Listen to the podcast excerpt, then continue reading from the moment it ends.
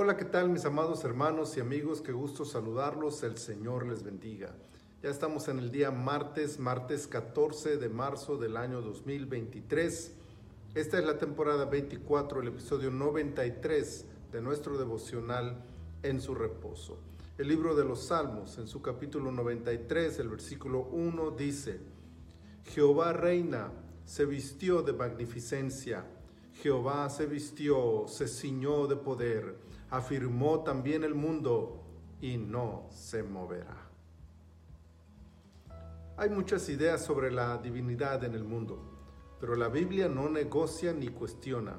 La Biblia afirma tajantemente, Jehová reina. Este hermoso, aunque pequeño salmo está lleno de firmeza sobre el poderío y reinado absoluto de Dios sobre el universo. Es bueno tener seguridad sobre la soberanía de Dios y trasladarla a nuestro corazón para dar certeza al presente y esperanza al futuro.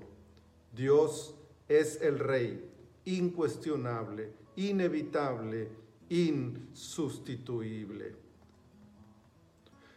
Su gobierno es sobre todo y sobre todos.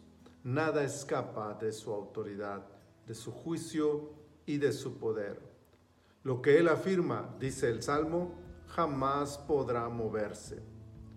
Como rey, sus vestiduras son gloriosas, magníficas y muy diferentes a lo que cualquier humano podría imaginar. La escena del versículo 1 alude a ese momento en que las ropas reales eran colocadas sobre el rey para aparecer en el salón del trono. Quizá por eso el versículo 2 menciona la firmeza del trono del Altísimo.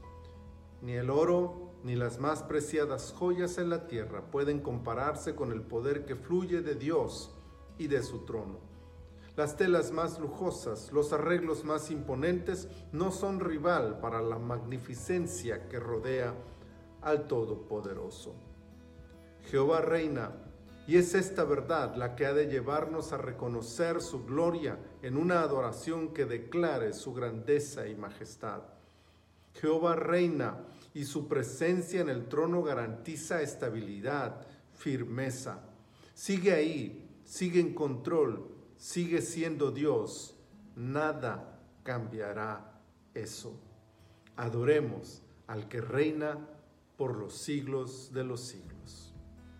Padre, muchas gracias.